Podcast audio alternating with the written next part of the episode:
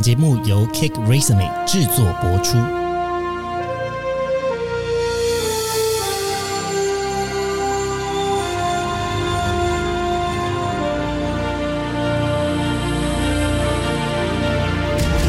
欢迎来到职涯探险，我们将固定在每周分享职场与人生的真实现场，图鉴各种职场生活丛林中的经验故事。欢迎来到职涯探险。那今天是职场关键力的单元，我们将在这个单元呢分享血泪史的经验故事，讨论工作职场中什么样子的能力会帮助你在工作以及职涯的旅途上如鱼得水。那今天要讨论的主题呢是团队协作。那我找来两位我们的同事的来宾，首先先欢迎 Hello，大家好，我是 Mike。大家好，我是从国外回台湾工作的 Annie。耶我们找来 Mike 还有 Annie 一起来加入今天这个团队协作。那呃，首先呢，我想要先问一下两位，你们觉得什么叫做 teamwork？什么叫做团队的协作呢？好，对我来讲，collaboration 其实就是一群人，就两个以上的人，或者是团队，来为一个共同的目标去努力，并且互相配合来完成某一件任务。嗯，所以团队这个是只要只要是两个人以上就可以算是一个团队。对的两个人以上，如果再更多人，就是有没有什么人数上面的限制或者是担心吗？比如说这个团队不可以太大啊。我觉得，如果说是你们要帮一个嗯想法，或是要解决一个问题的话，其实各部门派一个人就 OK 了，不然你哦派太多人，你会有很多的杂音，或者是有太多的 leveling 的问题。简单来说，一个人一张嘴一个声音。对。但是如果说像是因为可能 Annie 的工作比较像是 PM，有时候会处理很多跨部门的任务。嗯嗯。那这种情况呢，可能各个部门派一两个代表就好了，不要整个部门人都出动。对对 对这样到到最后变成好像是出来的人数越多，声音越大，反倒不是说可以把所有的声音都纳入了情况。对。了解。好，那麦克你怎么想呢？好，呃，我认为所谓的协作，团队的协作是啊、团队啊、对于目标有一个共识，然后呃有产生一定的啊、行动，各司其职，然后用差不多的节奏往这个目标去前进。对，那所以我会比较强调的会是大家用呃各自每个团队有各自成员有各自的。这个节奏，但是呃，以差不多的节奏往同样的目标前进。嗯，我觉得 Mike 的观点蛮有趣的。从呃中间有两个地方，第一个是各司其职。各司其职讲的意思就是说，每一个角色、每一个人，可能都会有他专精，或者是他被指派的某一种目的。你存在在这个团体团队之中的目的，那你要去达成你的目的这个使命。那第二个是说用同样的节奏，就是比较是 at the same pacing，你们的步调，然后跟呃就是一起推进的这样子的这个想法要存在。没错，没错。哇哦，好，那呃，如果说呢，就请两位回想一下这个团队协作呢，我们先来一个就是比较一般性、总体性的问答。你们觉得团队协作在过去你的工作之中是个重要的事情吗？我觉得，因为我是 PM 嘛，嗯嗯，但我以前我也是做行销跟人资方面，哦很，重要。我你会对每个部门，不管是行销、人资或是 PM，每个部门都会合作，呃，有做和谐到，是。所以我觉得这是个无法缺少的一个嗯 skill，一定要会。其实，如果以行销跟 HR 的角色，也是蛮常需要跟别人沟通的，所以你就希望别人好沟通一点，或者 不要这么难搞。但其实一定会碰到情况是，你会遇到比较难搞的一种沟通方式或一个人，但你觉得他还是要想办法去跟这个人沟通，嗯嗯然后达成一个共识。是啦，是啦，当然我我们刚刚比是比较在一种轻松跟有点玩笑在讲难搞啦，嗯可能以 HR 的视角来说，没有人是难搞的。每一个人的声音都很重要，行销可能也是，因为毕竟你要吃下所有的受众。我现在来打圆场，但但我的意思是说，确实，因为人就是百百种，就是每个人在不同的家庭啊、生活的经验中长大，那确实在观点上面以及呃，才会有这么多样的独特性，然后跟这么多样的独特性的人一起想要去完成一件事情，它最大的挑战呢，其实也在其中。嗯，没错，没错。那 Mike 你呢？你怎么？你过去的工作经验，团队协作是很重要的一个能力吗？好，呃，我的前一份在海外的工作，我也是 Product Marketing Manager。那呃，其实最主要的目标，我的职责可能是要跟着团队一起去把产品成功的上市。对，那呃，一个产品能够成功的上市，它其实就取决于各个部门之间的协作跟联动。所以对我来讲，就是啊，我可能作为一个资讯的一个枢纽或中枢，那。肯定是会觉得，就是团队协作是非常重要，因为一旦有呃任何一个团队，举例来讲，像品牌或者是业务团队，哪怕是在呃 schedule 上面可能有呃，比如说一周的 delay，那都会非常大的影响到整个产品上市的成功与否。所以对我来讲，其实呃协作是必然，而且是非常重要的一件事。嗯，那会不会有一种情况？因为你知道，大家都会说人多好办事。可是呢，会不会有的时候会因为人多了，反而拖累了办事的效率？因为你知道，就是可以打混摸鱼嘛。假设今天是一个交响乐团，然后其中有一个人呢，他就是假装在表演乐器，他没有发出任何的声音，也不会被发现呢。确实会是有呃，有时候会有一种滥竽充数的情况。那我觉得另外一个问题是，当我们在协作的时候，常常会有产生灰色地带。那比如说，哎，有些事情他可能感觉是产品。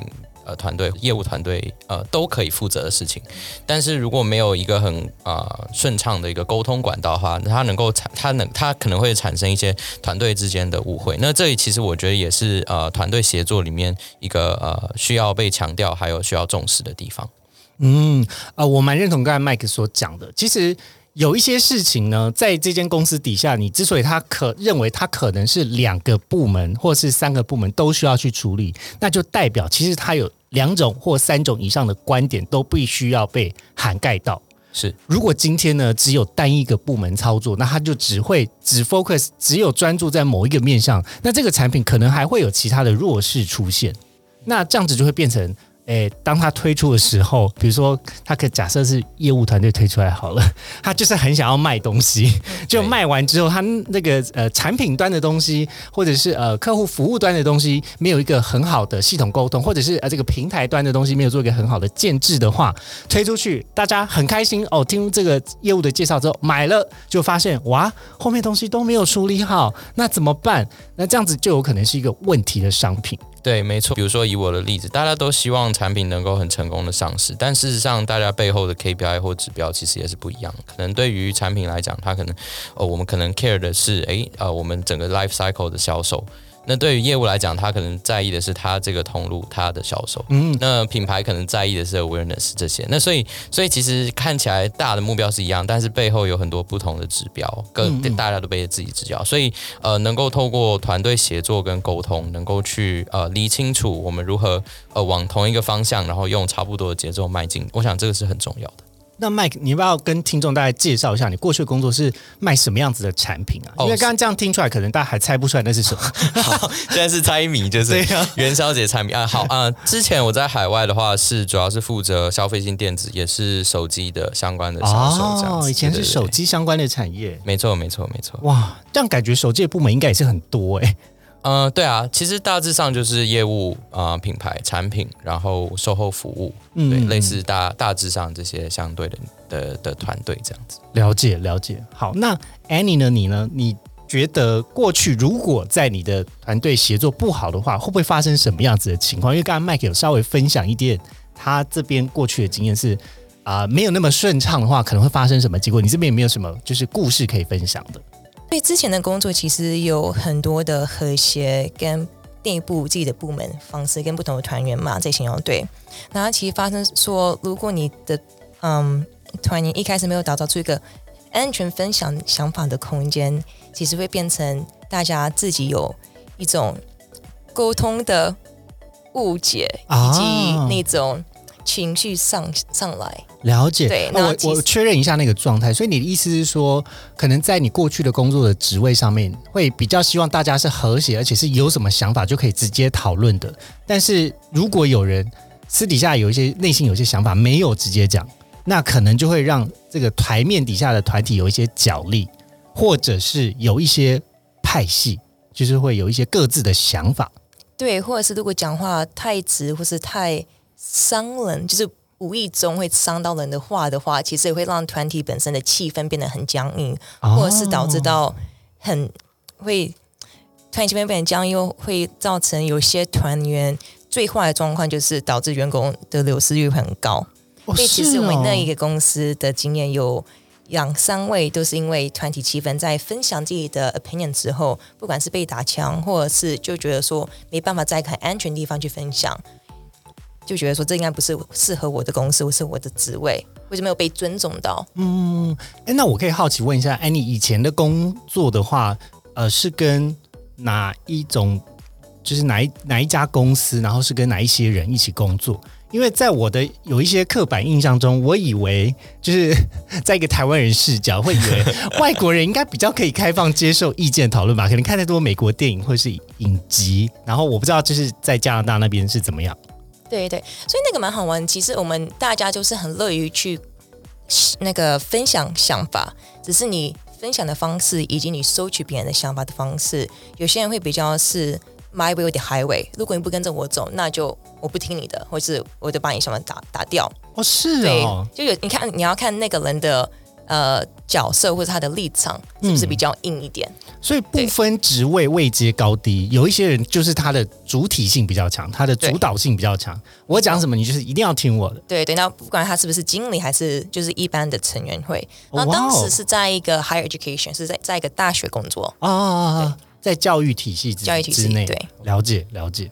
那可是如果发生这样子的情况，会有协调人出现吗？还是其实协调人就是你，所以你会觉得 这个团队写作这么重要的原因，就是你们这些人都是产生麻烦给我。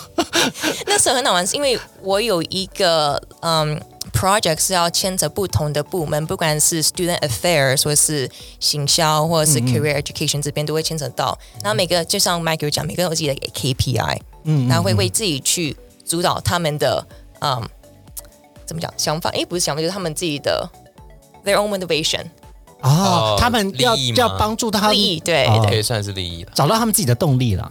对他们会为对自己的利益去着想，然后就为那个方向去嗯分享他们的一些意见，或是没有在为我们共同的目标去达成，而是达成他们自己的内部的团体目标。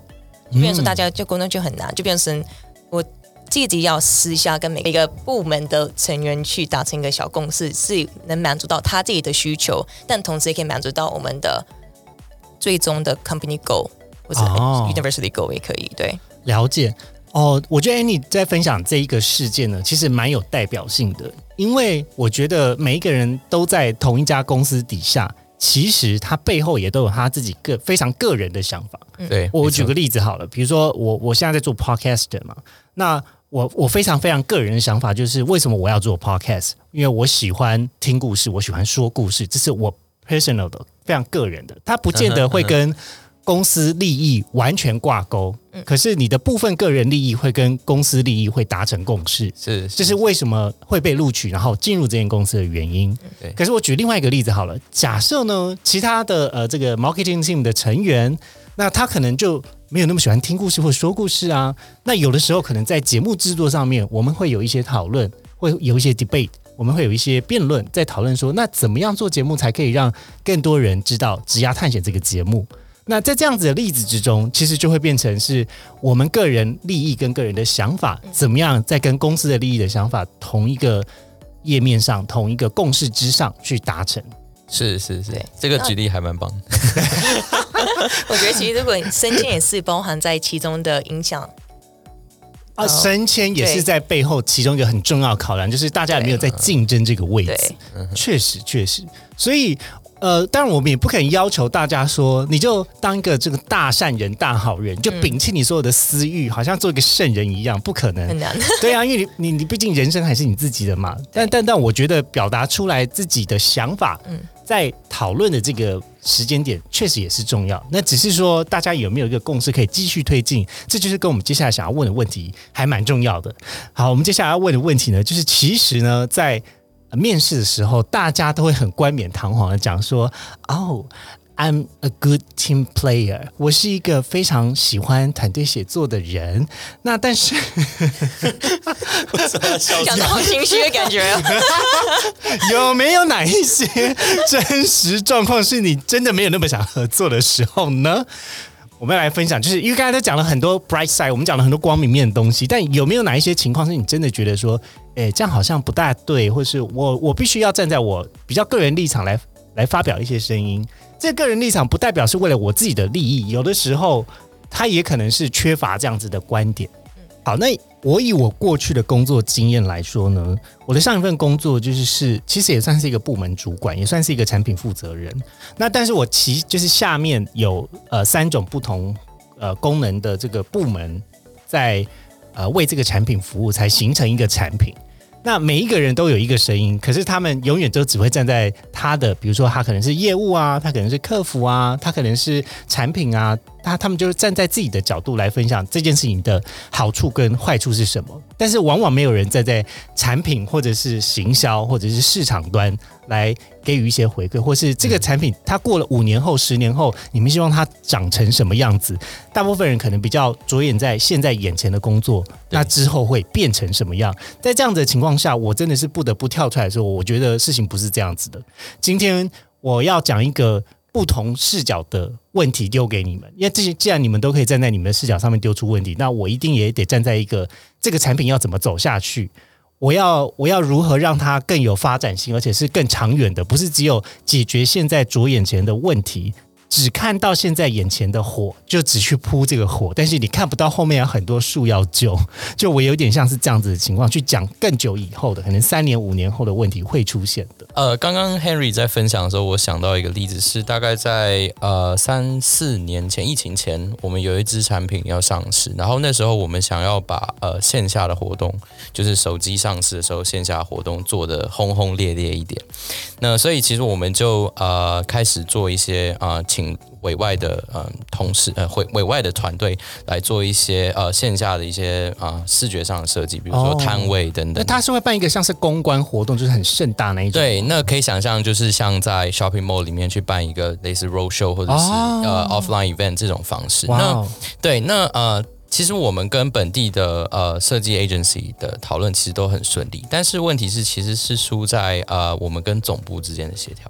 那因为总部其实它有呃，对于 design 对于设计，它有非常多奇奇怪怪的 regulations 要求，很多要求。没错，没错。那呃，所以其实当时候我就是作为中间可能中介的一个角色，然后我可能要在本地的设计团队跟总部的设计团队之间做一个啊，就是协调。呃，然后又加上有跨时区的的问题，然后就会发现真的是就是非常非常烦。你所谓的跨时区是指，因为你以前在。呃，对我之前是在啊俄罗斯，在啊莫斯科工作这样子，对，那会需要跟总部，也就是在中国的团队设计团队一起去做协调。那呃，再加上刚刚提到的，就是说除了时区的问题之外，还有语言上面的一些隔阂，所以就导致整个。啊，协调其实非常的不顺利，对。然后这个时候，就是我刚 Henry 提到的时候，我想到一个，我其实真的很不想合作，但是我还是硬，最后还是硬着把它吃下去的一个例子，这样子。但它不是一个很好的 outcome。哦，了解。但听起来感觉你沟通蛮辛苦的，因为每一个球丢出去要等好久才会回。哦，对，时辰时辰会拉超长，哎，觉得好烦躁。对啊，没错。我真的很讨厌那个讨论时间很长的这一种会议。对，然后还要各个团队要自己看一下，算一下时间。时差考虑，还有语言文化的一些隔阂，光想到这个就觉得好焦虑哦。没错，对，好，这个是 Mike 的分享。那 Annie 呢？你有你有这样子的状况过吗？嗯，我觉得我本身其实人蛮好配合的，团队也都很好配合。嗯，我前面我在。面试中说过我是一个好 team player，因为是一方面没有被问过，也他好聪明，他直接跳过这个陷阱题。他意思就是说我们要回答这个问题。但其实你刚刚讲的说有没有什么不想合作的情况下，其实我本身会有，然后是在说这个人真的是很难沟通，就刚刚好像鬼打墙那种方式，很有主见的，然后又一直很跳针的想要讲他自己想讲的，对，然后就一直。把别人的想法就打压掉，哦，就找找他们的那个，也不是说锚点吧，就会说哦这个不行，然后也不说原因，或者是他就会很幼稚的讲说，那我的想法你还是没有讨论进去之类的，类似类似，对，然后这个其实我在律师，我有做过律师事务所的行销跟人资那方面，然后很常看到是因为律师本身都是比较主导性比较强的，对，然后年轻也是比较。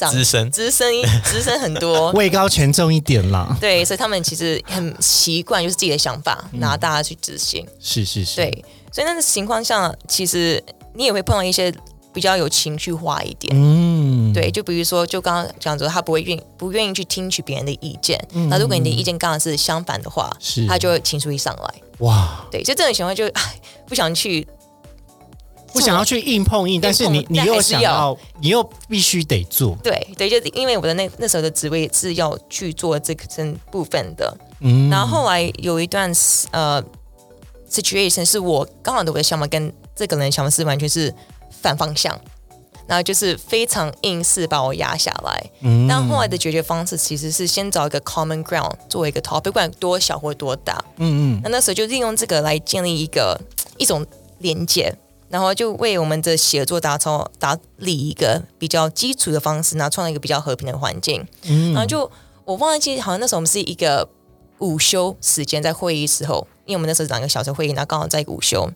我就想说，我一定要跟他建立一个关系，不管是什么。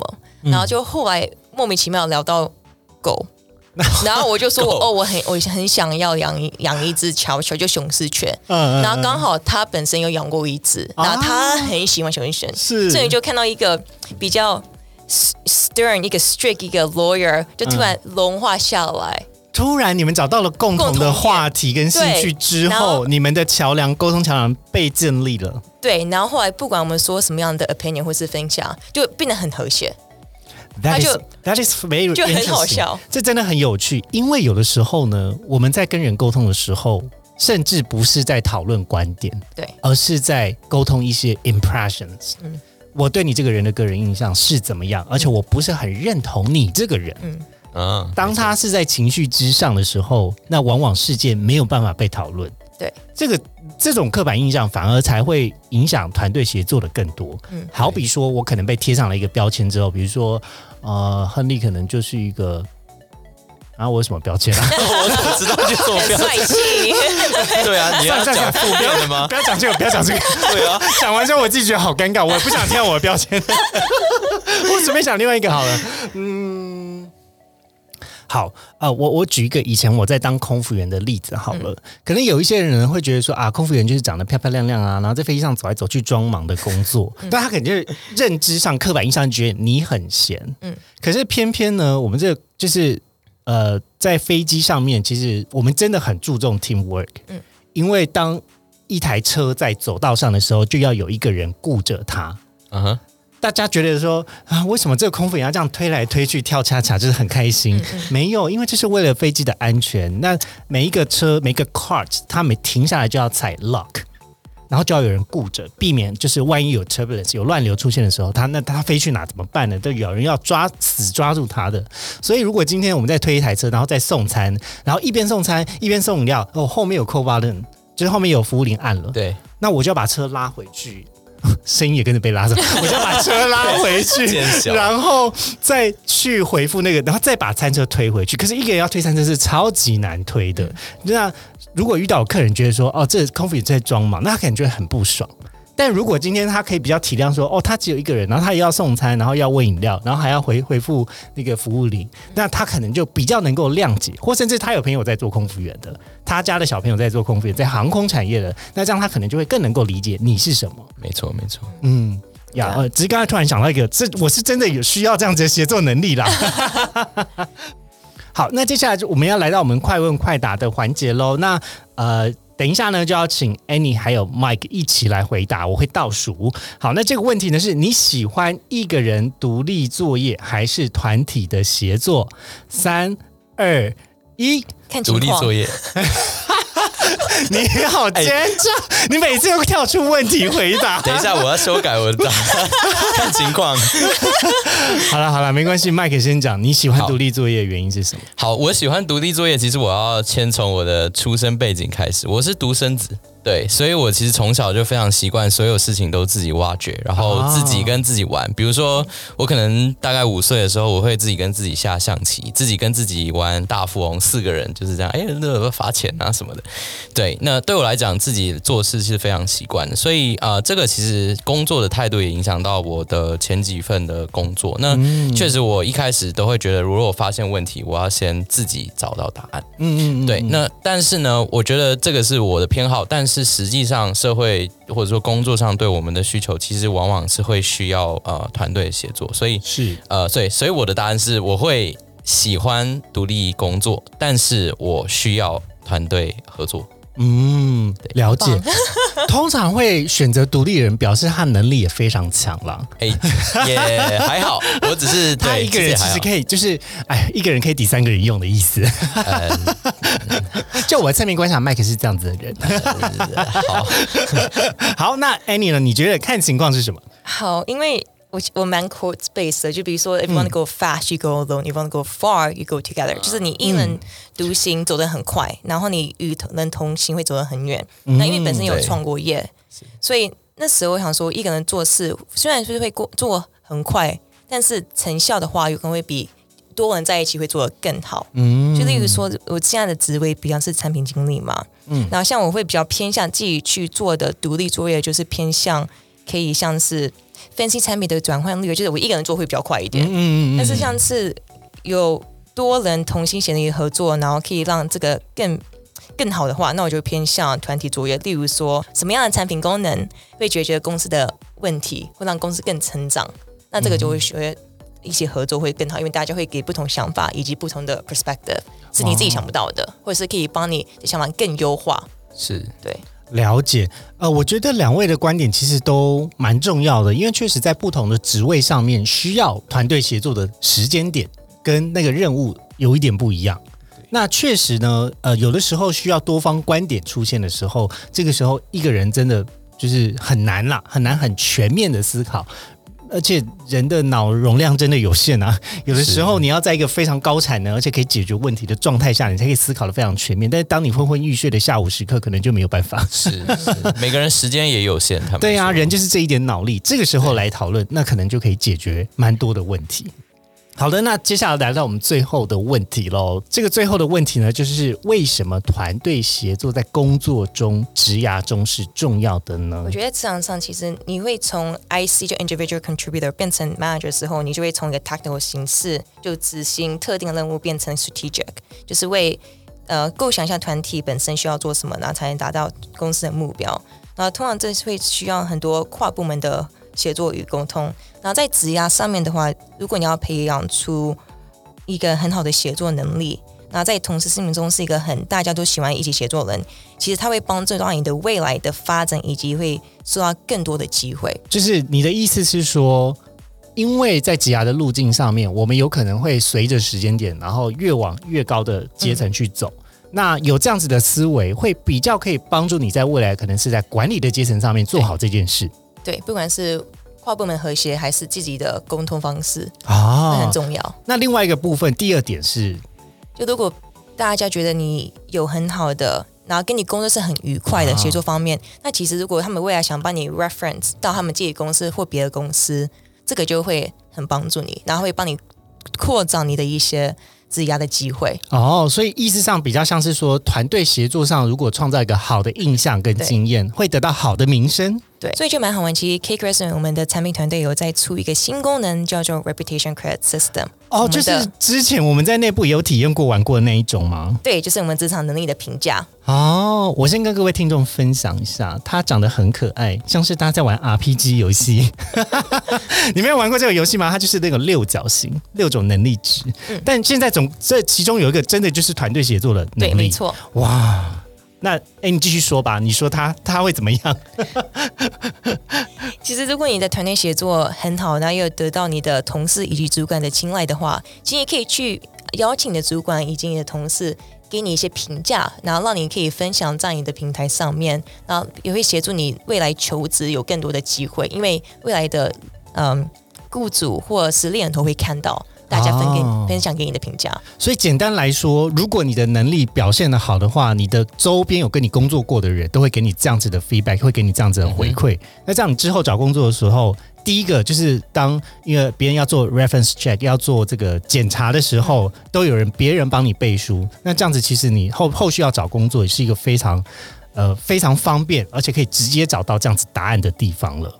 对，哇，不知不觉就是叶配置入我们自己的产品，不愧是不愧是产品经理，好会利用时间，时间管理大师。太厉害了吧！